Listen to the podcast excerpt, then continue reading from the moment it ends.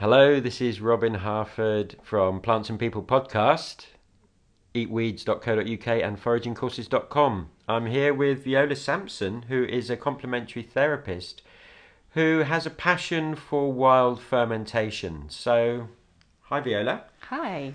And can you just give a bit of an introduction as to, you know, how, how did you get into wild fermentation? What's this big kind of a obsession that you have. yeah, it is an obsession or a passion.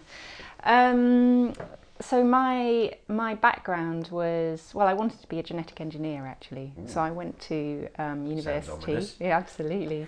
Um, to study genetic engineering, which meant that I did basically two years of a kind of medical training, which is how you did it in those days, medical biosciences. Um, but because I was interested in plants and particularly wanted to go into crops, I also studied um, plant um, biochemistry and ecology as well throughout that time. Um, and so that ended up with me working with bacteria in laboratory settings. So that's sort of chapter one. Mm-hmm. Then there's a sort of long, wiggly journey that includes having gut issues after travelling to southern Africa. Um, and, you know, potentially from before then as well, as we might talk about later. Um, and then I, I studied complementary therapy, studied craniosacral therapy, and the fermentation sort of landed in my lap really in terms of looking into gut health um, and the gut microbiome, which are the mi- microbial communities in our gut, and discovering that actually we used to eat a lot of fermented foods. Like every culture around the world has fermented foods like sauerkraut or kimchi, or there's miso, um, to name just a very few. Yogurt, that's a really obvious one that most people um, can think of. Sourdough, that kind of thing? Sourdough, although that's more for taste rather than for the probiotics, for the okay. bacteria, that um, the health promoting bacteria. Um, so, yeah, and then I basically, as soon as I got interested in that, I discovered someone called Sandor Katz happened to be visiting London, and there happened to be a space on his workshop and I leapt into it. In fact, a friend gave half of it to me for a birthday present, and it's just been a gift that's just kept on giving. So yeah. That's really cool because Sandor was a good friend of my plant mentor Frank mm. Cook. They did a double act in America that before you know fermentation and wild food kind of took off, and Frank would get everyone to te- go out and gather plants on day one, and then on day two, Sandor would take people through the process of fermenting them. Great. Yeah. So yeah. They're real natural buddies, I think, those two practices. Very much. Yeah. yeah. So why why eat them? What's you know, why not just get canned or um, vinegared?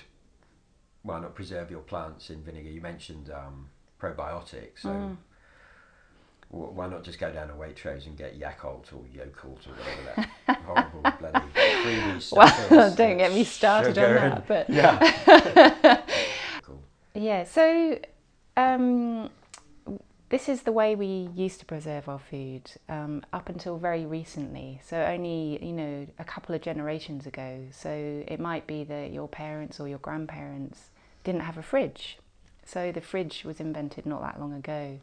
Um, so what what we used to do would be um, preserve our food, our vegetables in salt, um, and the salt creates the environment for something called lactic acid bacteria. So they're bacteria that produce lactic acid, and that increases the acidity of the ferment, and that works very much like vinegar. Vinegar is actually acetic acid. So we're preserving uh, our food for right through the winter, some sometimes for years.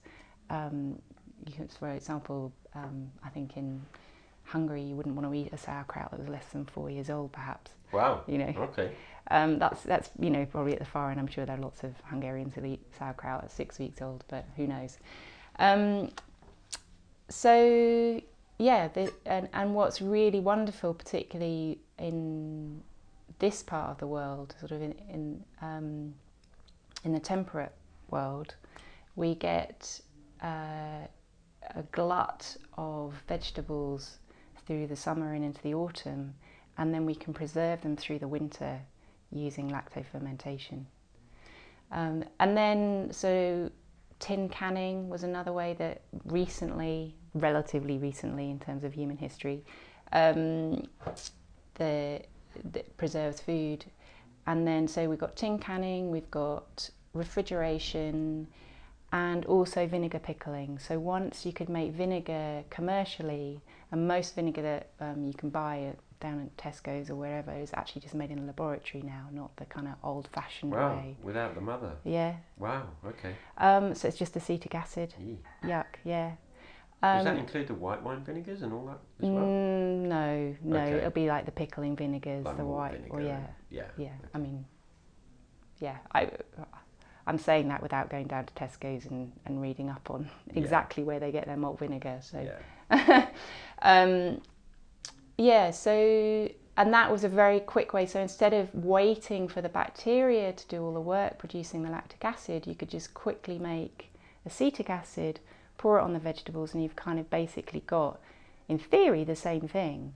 And now what we're seeing are people coming up with all kinds of health conditions, asthma, obesity, um, even mental health issues are now being linked to changes in our gut microbiome, so changes in the ecology of the microbial communities living there. So for me, it's really common sense that a food that we used to eat a lot of, you know, perhaps every day, um, we don't eat at all now, and our gut health is really in decline. Yeah. It's not the only reason it's in decline, but for me it makes absolute common sense to reintroduce these back into our diet, and people really do report health benefits from it. Um, so one example was me. I didn't have a cold at all last year. You know, it's very rare for me to go through an entire winter without cold or flu, and eating this, my immune system's just been really boosted. So they're good for your immunity. Absolutely, yeah. Wow. Okay. So what kind of ferments are there? I mean, sauerkraut is the kind of the one that I normally say to people when I'm doing a mm. walk. You know, you can ferment, and I don't go too much into the fermentation side. But you know, when people kind of look at me quizzically, I kind of say, well, you know, you know sauerkraut. Oh yeah, I know sauerkraut. Right. Okay. Well, that's a lacto ferment or lactic acid ferment. Um, but what other ones? I mean, they've got kimchi in Korea and Yeah. any. Well, mm, show me something I can't ferment actually. Okay. but that's me and a few other fermenting passionistas. Um, so yeah, kimchi. And what we think of as kimchi in the West is uh, napa cabbage, which we, we um, call Chinese leaf. okay. Yeah. Um, big chili paste, uh, a basic um, kimchi recipe would be daikon radish, um, fish sauce, um, pack it all into a jar, spring onions, usually something like that as Yeah. well. Um, and that's that's tradition in in the in the UK and in the West that is considered kimchi, but actually there are a gazillion different kimchis. There are as many kimchis as there are Korean people making them, and they can, you know, like I say, ferment all the things. Uh, you can end up with anything in there. Um, Okay, because I always thought kimchi was maybe more root based, whereas sauerkraut is more leaf based. Is that? I don't know that just- that's, I don't know true, that that's okay. a well, it's not something I've come across. Okay. Yeah. Okay. So um, I tend to a bit they both sauerkraut and kimchi have the basic same basic method, which is basic, dry salting, which we can go through here. Yeah. Um, but in terms of what you put in them, it's really up to your own. Well, your creativity is the only thing that hold you back, really, because you can try different flavors and they may well turn out in yeah lots of different ways that you couldn't even imagine. Um, so definitely worth experimenting. In terms of other other lacto ferments, um, yogurt is a lacto ferment. Okay. So if you look on the side of a yogurt pot, you'll probably see lactobacillus, um, acidophilus, they're lactic acid bacteria. And um, it's the la- it's the acid that curdles the milk and Right. thickens the yogurt, um, and also preserves it. Okay. So, other ways to create ferments without salting? You can you can choose not to use salt. It's a little bit harder um, in that the salt favours the environment that lactic acid bacteria prefer. So fermentation is transformation by bacteria. It's transformation of a food by bacteria. Rotting is transformation of food by bacteria. Now, what makes the difference between our rotting leftover mashed potato and our sauerkraut is the fact that it's lactic acid bacteria doing the transformation. Right. Lactic acid bacteria like salt, other bacteria don't like salt. So it is absolutely possible to ferment, um, you make sauerkraut that's salt free. It's just you may have a few that don't work out quite so well, and you have to tend it a little bit carefully to make sure it doesn't get mold. Um, but yeah, so, So, how would you do?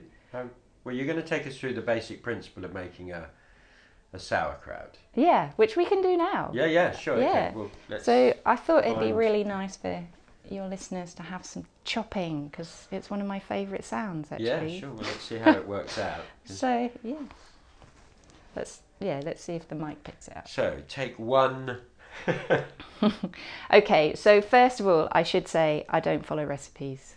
right. Okay. Um, so I will talk through as clearly as what I can i i what I'm going to be doing here. But I right will, s- I now. will say, just to interrupt you, that that um, Viola's put over a, a PDF handout, which Yeah. we can give to people who listen to this Sure. podcast episode um, under the resources section on the podcast page, Yeah, which they'll find at eatweeds.co.uk. Just Great. click the podcast link and you get to it. great. Yeah. Um, so yeah, I mean, I'm I'm a bit of a a bucket chemist, a, a random cook, intuitive cook, um, because when I was a biochemist, I had to sort of pipette things at you know one microliter, which is you know one five thousandth of a teaspoonful of Right. liquid. Okay. Right. So yeah, we don't want to. I'm not people. into- We're not getting into pipetting. I'm not into um, any kind of measurements at all, as you discovered. So um, I've got here a white cabbage and I've got a red cabbage because actually I want to make something that's pink because I Okay. like colours. So Um, colour's important for you. You don't just want to have this kind of green mushy look. I, I sometimes I go for the green mushy look, but for this one, I know I quite like a bit of pink on my plate. And I've also got a quince, um, Oh, wow. which is a windfall from this little uh, little park at the end of my street. Um, so I don't know if that's technically foraging or scrumping or just picking up a quince on my way to work. Gathering. I'm not really. Gathering. I'm not. Re- I'm, I'm. I'm really trying to get away from this thing. Oh, I'm a forager. I'm actually a gatherer because you have hunter hunter gatherers. You know. Well, I like, certainly you know, gathered this. I was well chuffed. Yeah. So yeah, so I'm going to chop off the bruised bits of the quince.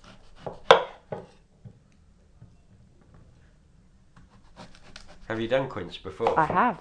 Yeah, I've got the en- end of a quince sauerkraut at home, which is now it's almost a year old. okay. Um, and I've been eking it out because it's really, really delicious. Um, so basically, anyone who's, who's who's got gluts of fruit or vegetables, yeah, and you don't want to compost it, and you recognise there's still food there, this is a perfect way to preserve it. it's a great way without to. Poisoning yourself potentially with botulism, which is what canning can do. Yep. I remember Sandor saying that he doesn't know anyone in any culture that's ever been poisoned by a lactic acid ferment or wild ferment. It's true, actually. There's um, that there's more food poisoning incidents from raw vegetables, salads. So actually, you could say it's actually safer to eat a lacto fermented Wow, okay. vegetable. But would you would you sit down and have a whole meal of wild ferments? I mean, sure, are they relishes? They're more relishes rather than. Yeah, I eat a lot. I, I would say to anyone you should start off small, especially if you are someone who has gut issues. Um, because you, it's an ecology you're you're talking about. You wouldn't sort of, well, you might completely rip up your garden and plant a whole load of different things in there. But um, if you're really working with your garden, you you introduce things slowly and see where the plants like to take up their see where their favourite habitat is. So Right. it's very much the same, I'd say, gardening your microbiome. Um, so I've got, I'm chopping up the cabbage. I'm chopping it small, so there's a lot of surface area for the bacteria to feast, which is basically what they're doing. They eat, they eat the sugars and the and the um, other goodness in the vegetables, and convert it to lact, or they produce lactic acid as their waste product actually, and then as they produce the lactic acid, the That's going into that's a bowl going now. into a bowl. That's what that sound was. um, as they produce the, the lactic acid, the acidity of the ferment increases, and the bacteria that like uh, less acidic environments start to die off, and a new set of bacteria grow in. So there's different phases Okay. according to the acidity of the ferment. Because I've experimented with ferments using whey Aha. instead of just salt, which actually was, was really really interesting in the sense that I, in order to get the whey, because you can't just go out and buy it, I had to make, you know, this kind of um, ricotta cheese, so this Um, cream cheese, and, and the, the byproduct of that is whey. And it was like, oh right, okay. And I realised that I've been going down shops buying cheese and had totally missed out this whole kind of cycle that cheese making goes through. So where's the whey, the whey normally is given to pigs or whatever, I mean we can actually use it to preserve our foods as well. Yeah. Well, I'm not a massive fan of using whey in ferments. I think it's a great way to use up what's, you know, actually kind of a waste product actually of, of cheese making. Yeah. Um, but what you do is you skip the stages of fermentation. So you're going right in, you're not going getting that natural succession of species. Oh, okay. Um, and what we're doing here is something called wild fermentation. So whey is a starter. So you're you're putting bacterial species in there. The the bacteria we're using here are soil bacteria Okay. um, that are found in the cabbage. Um, and yeah, so then there's this, like I said, a kind of natural succession. And what I encourage people to do is actually, when they make it, is taste. Not only to get to know your ferment really well, but keep tasting at different stages because there's different bacteria um, at, at each stage. So, So how long would you normally leave a ferment before it's kind of really mature? I mean, you start eating it 24 hours later? Because it's still quite You can salty, do. isn't it? So kimchi um, is traditionally eaten within the first 10 days, Really? Yeah, Oh, wow, okay. first couple of weeks. Okay. Um, and like I said, sauerkraut, four years. Um, I always say eat it when you want it and when you like the taste. Um, it gets softer the longer you leave it um, and it gets more acidic. Um, so you get a real, people prefer their sauerkrauts or their kimchis at a different age. Mm-hmm. Um, and I like to think that you get the one, you go for the one that you need the most. Yeah. Um, Yeah, I think I think that's I like the sensory side of it. You know, it's like forget the forget the calendar and the diary. Eat it, eat it when it's appealing. Yeah. And I would say also, I mean, there are loads of different really great um, things like pickle pipes, and they're, they're, they're all kind of pickling paraphernalia that you can put on the top of your jar that lets the gases out but doesn't let um, the air get into your ferment. Right. And that's supposed, that prevents mold growth. Yeah. Um, but I think just doing it really simply with a normal jar is, you know, because you keep opening it, you keep tasting it. Yeah. Uh, that that's my favourite way of doing it. And what kind of temperatures are you kind of keeping it in? Are you keeping it in the fridge? Are you keeping it in, or just on your on your kitchen top? So just on my kitchen side, somewhere not too warm, not too cold. I mean, nothing, you know, I don't have a thermometer or anything. Um, and I tend to just keep it away from direct sunlight. Just, yeah. Um, but you know, I'm I'm not particularly precious about it. I Literally, just stick it anywhere I've got space. Because they do take up a lot of space. In terms of the fridge, well, fridge is a fermentation slowing device, Yeah. right? You put your ferment in the fridge when it's as crunchy or as soft and as t- the taste that you like it. So that might be any time between a few weeks to a few months. Um, and then um, what it does is it slows down the fermentation. It, it doesn't stop it altogether. Uh, so it will carry on fermenting slowly. But, so yeah, so there are times that you might want to put it in the fridge. So I have a bowl full of a very pretty mix of red and white cabbage shredded.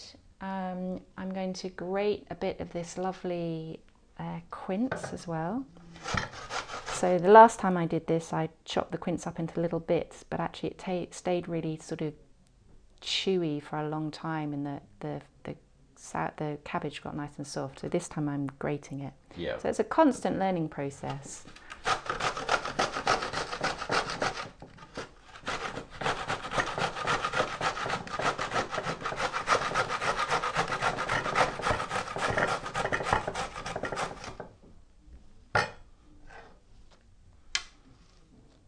Okay. So we've got grated quince, Mm-hmm.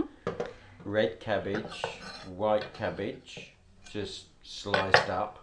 Yeah. Nothing, not too fine, not big chunks. Like you said, you want the surface area. And what are we doing next? We've got salt, So we've got salt. This is the. but not just any old salt. We can't just use Saxa salt. You can actually use any old Oh, salt. It will work. Really? Yeah, Okay. it will work. Um, iodine, the iodized salt tends to discolor the vegetables. It may reduce some of the bacteria as well. Normally use iodine to sterilize Hmm. things, but um, it it does work, so it doesn't kill them off altogether. Okay. But I go for I go for sea salt. Usually I go for a nice grey sea salt Yeah.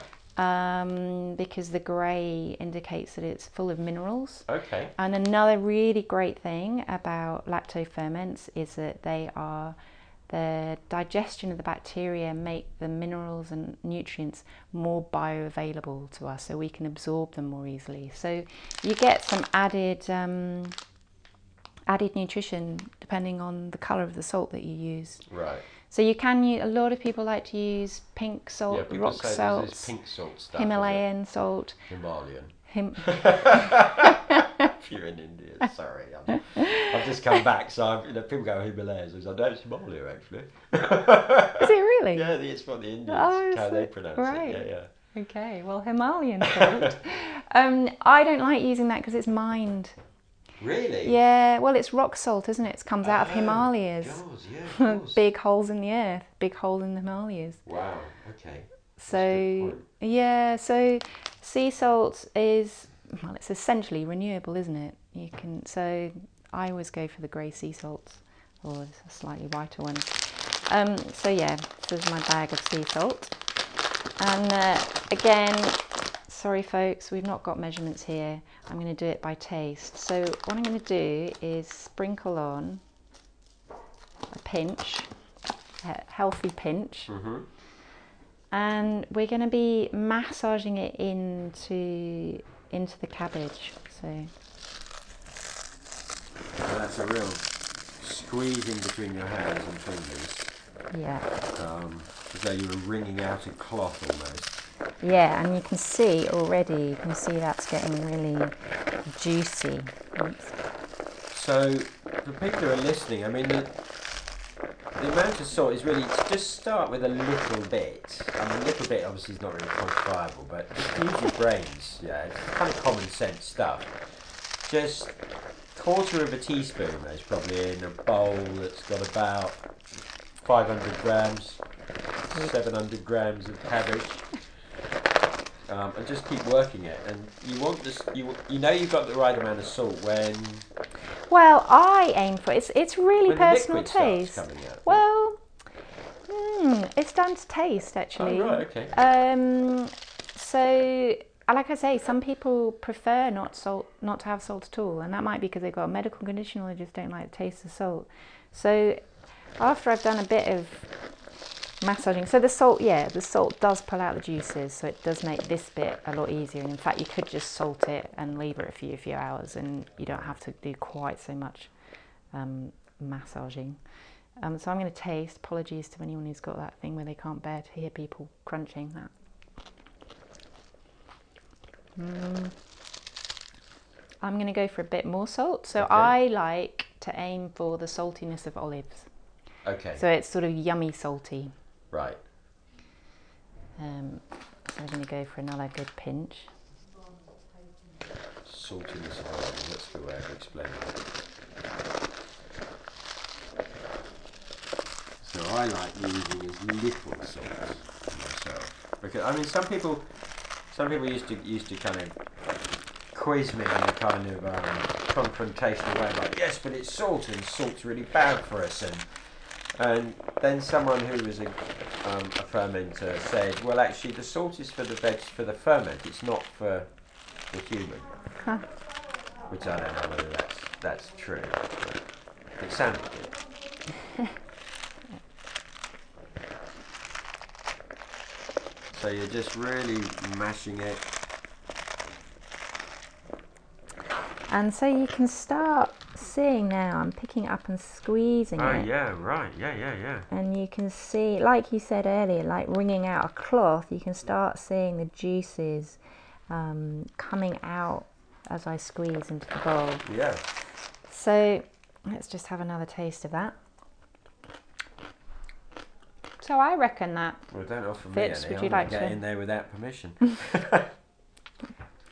What do you reckon? Mm. And taste the quince as well, right? It's really nice, isn't it? nice. Um, so now we get our jar, and I think clip chop, clip top jars are the best. Yeah. Um, but you can use any jar.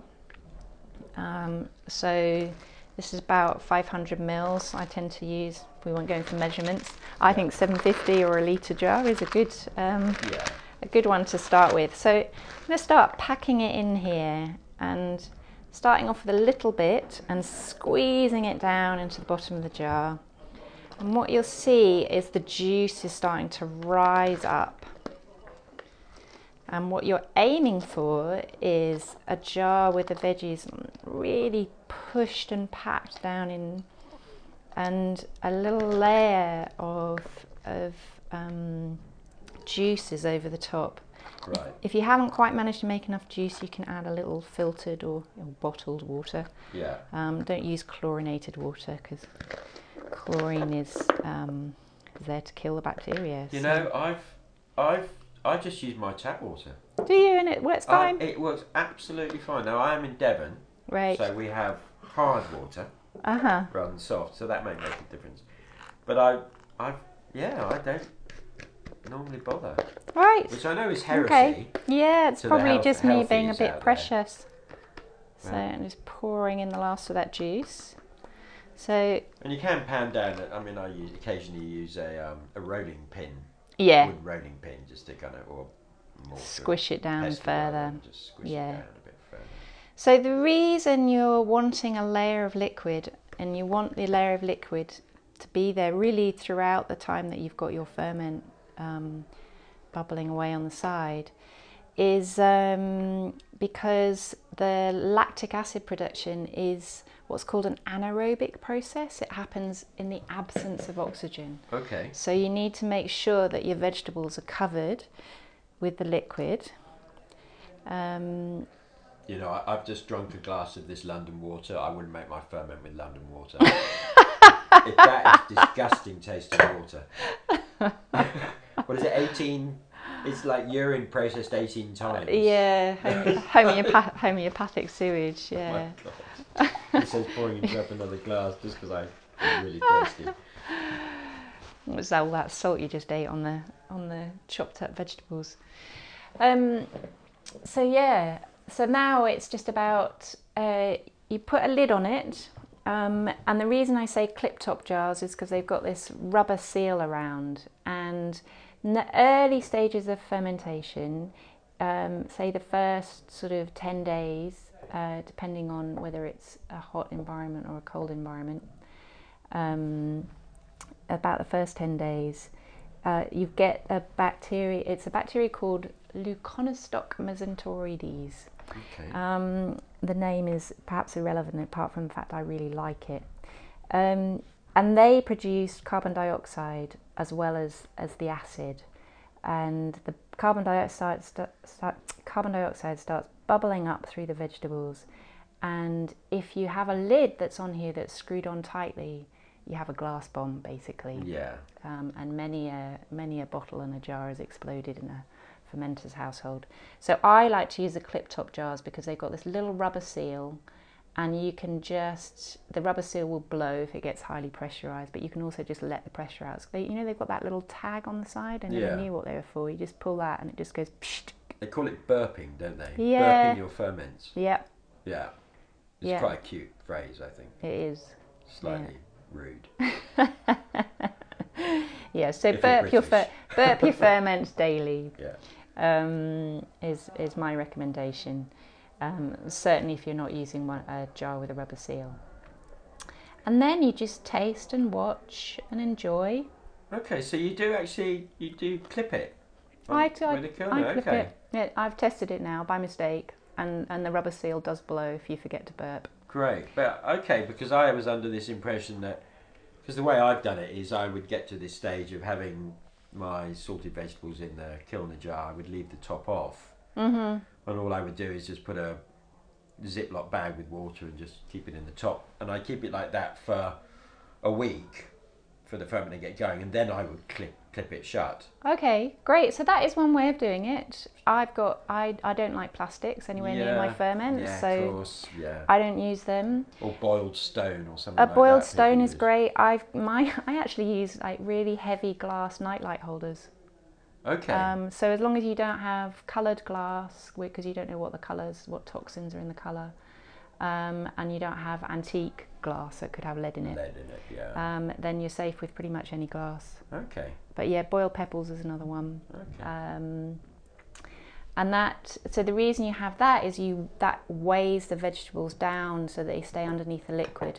Another thing you can do is to literally just get a spoon every day and just press the vegetables down and yeah.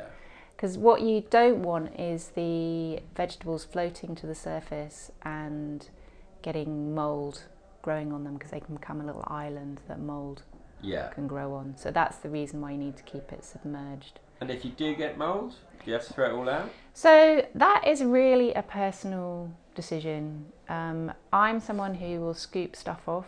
Sandor Katz is someone who scoops stuff off. Yeah. Other people wouldn't do that. They prefer to throw it away. So Yeah, I would encourage people just to scoop. yeah. I mean, I made I made some brined red peppers the other day with my four-year-old granddaughter, and she did all the work. Um, and then I stuck them on a shelf in our bathroom, and I went away, and I'd forgotten.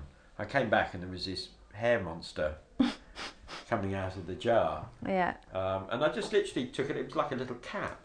I And it just came it up away. and it just came Yeah. off, and I took out the one bit of pepper that had gone, you know, funky, and they're fine. They're Underneath- absolutely fine. yeah. I mean, why throw that away? You know? Well, there are people who would argue that um, the mold, its little roots, um, the mycorrhizae, uh, are so small that you can't see them. Yeah. and they can go right through the ferment or the spores can and so i think it really is a it is a personal decision personal, but if yeah. you're quite happy scooping a bit of mold off the top of a jam then you're going to be someone who's quite happy scooping a bit of mold off the top of a ferment and to be honest if you've been waiting for a ferment for several weeks or months yeah. the last thing you want to do is throw it all away but you know and smell as well, isn't yeah, it? I think it, you know, smell- if it smells and it, it's appealing, Oh, yeah, keep it. I think- if, if you're suddenly yeah. wanting to retch, then Yeah, you know. and it might, you know, it depends how far it's gone down. And I would always scoop off a good layer as Yeah. well. So, yeah.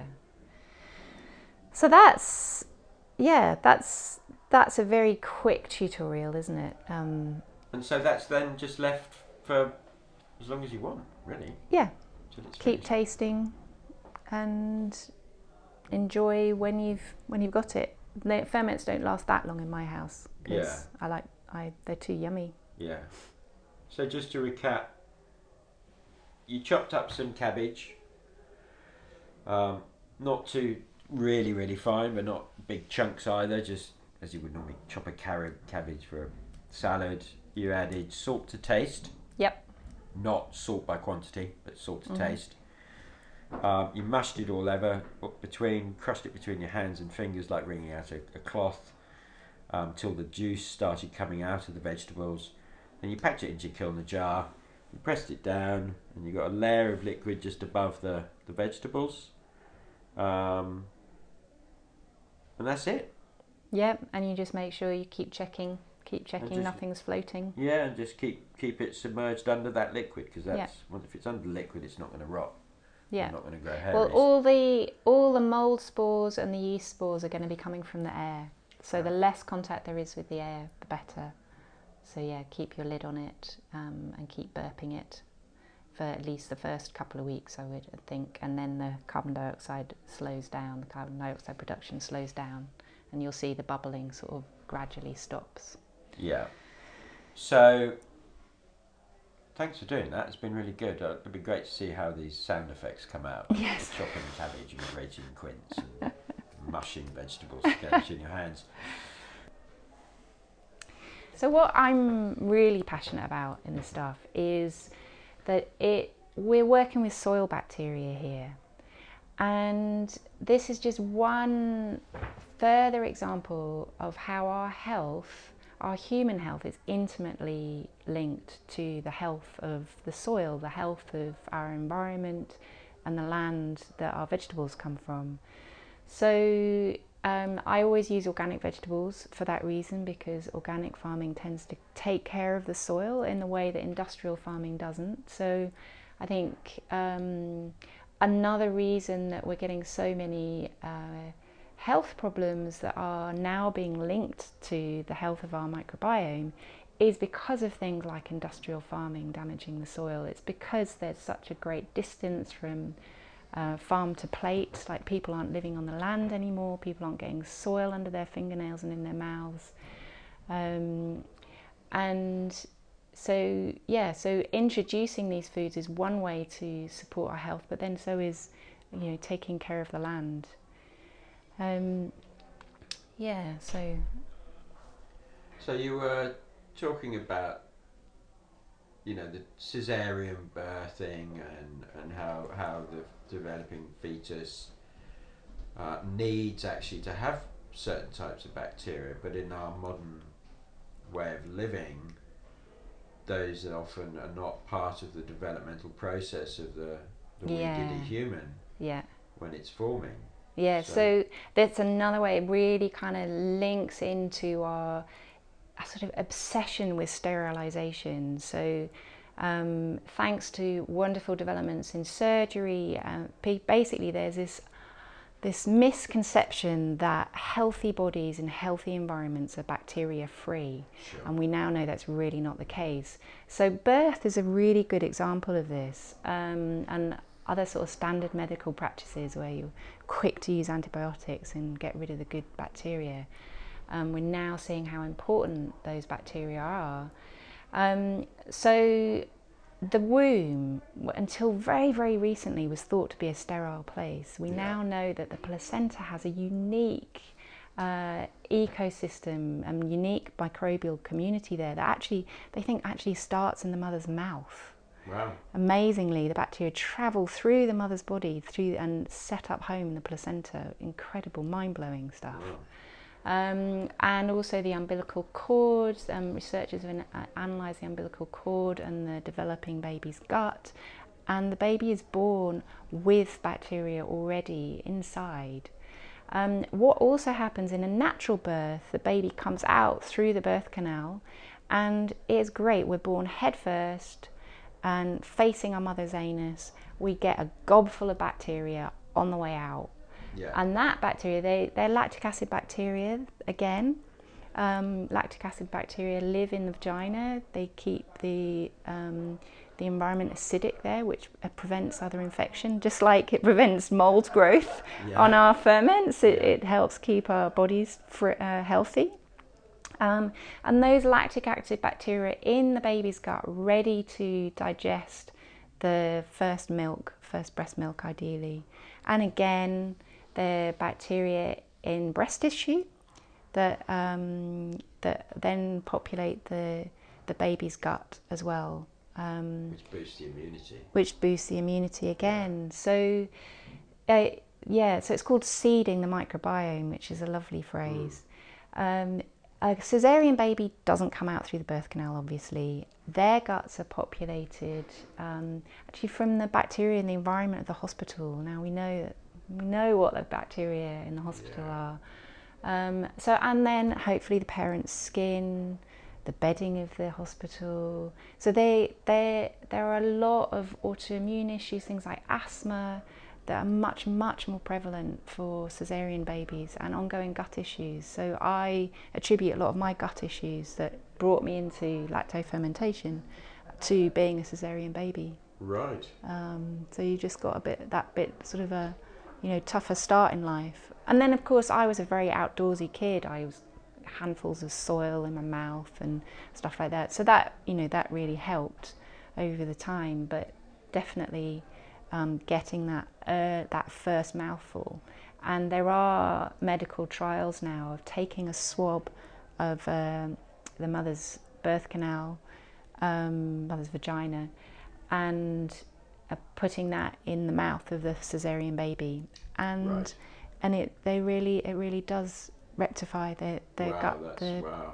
yeah, It's funny because I, I came back from India a month ago and, and I had a big discussion with the Ayurvedic doctors and the Tibetan doctors there, and they were saying, you know, the importance of eating with your hands. Because over here in the mm. West, you know, we have knives and forks, and it's considered a little bit kind of weird if you start, you know, at a dinner party, tucking in with your hands, and that actually really, the importance of the bacteria on your hands to keep you healthy, which is why in India they eat with their hands. yeah, Um, so it's, you know, anywhere where we can introduce bacteria, you know, you know, pick that that potato out of off the table with your hands and pop it in, irrespective of the disapproving looks from whoever, parents often. Yeah.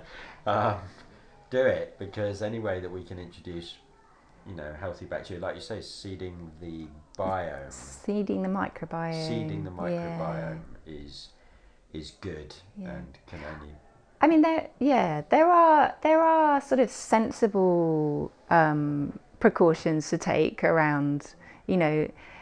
Uh, but it's the it's yeah it's that Yeah, don't lick the toilet sterility. Yeah, basically. although there's more bacteria on a mobile phone than there is on a toilet seat. really Yep. wow So um, that makes you know makes you think, doesn't it, in Yeah, it terms of does. our what what's healthy and what's unhealthy, and you know a healthy environment isn't necessarily bacteria free. And then of course, actually, I think more important than anything is getting out of your home. The, the things like antibacterial hand washes and all the other horrendous chemicals that I know you don't have in your home, um, because yeah, that's it's destroying our health in lots of different ways. great if people want to get in touch with you because you do run wild fermentation workshops I do. up here in London don't you Yeah, London and you know nearby. okay Yeah. so the southeast basically so Yeah. where where do they get hold of you So they can go to my website, which is uh, violasampson.com, okay um, and there will be a link there that will take you through to the wild fermentation workshops. So I also teach complementary therapists about the microbiome, so the bacteria that are essential to health, um, bacteria and viruses and yeasts and other fungi. Um, um, so yeah, the link is off that page. Okay, great. And where this, like I said earlier, where this podcast episode is on my website, there is links to Viola's website and also to the PDF handout that will basically talk you through more of different funky ways of playing with funky ferments. Thanks a lot, Viola. Great, thanks very much.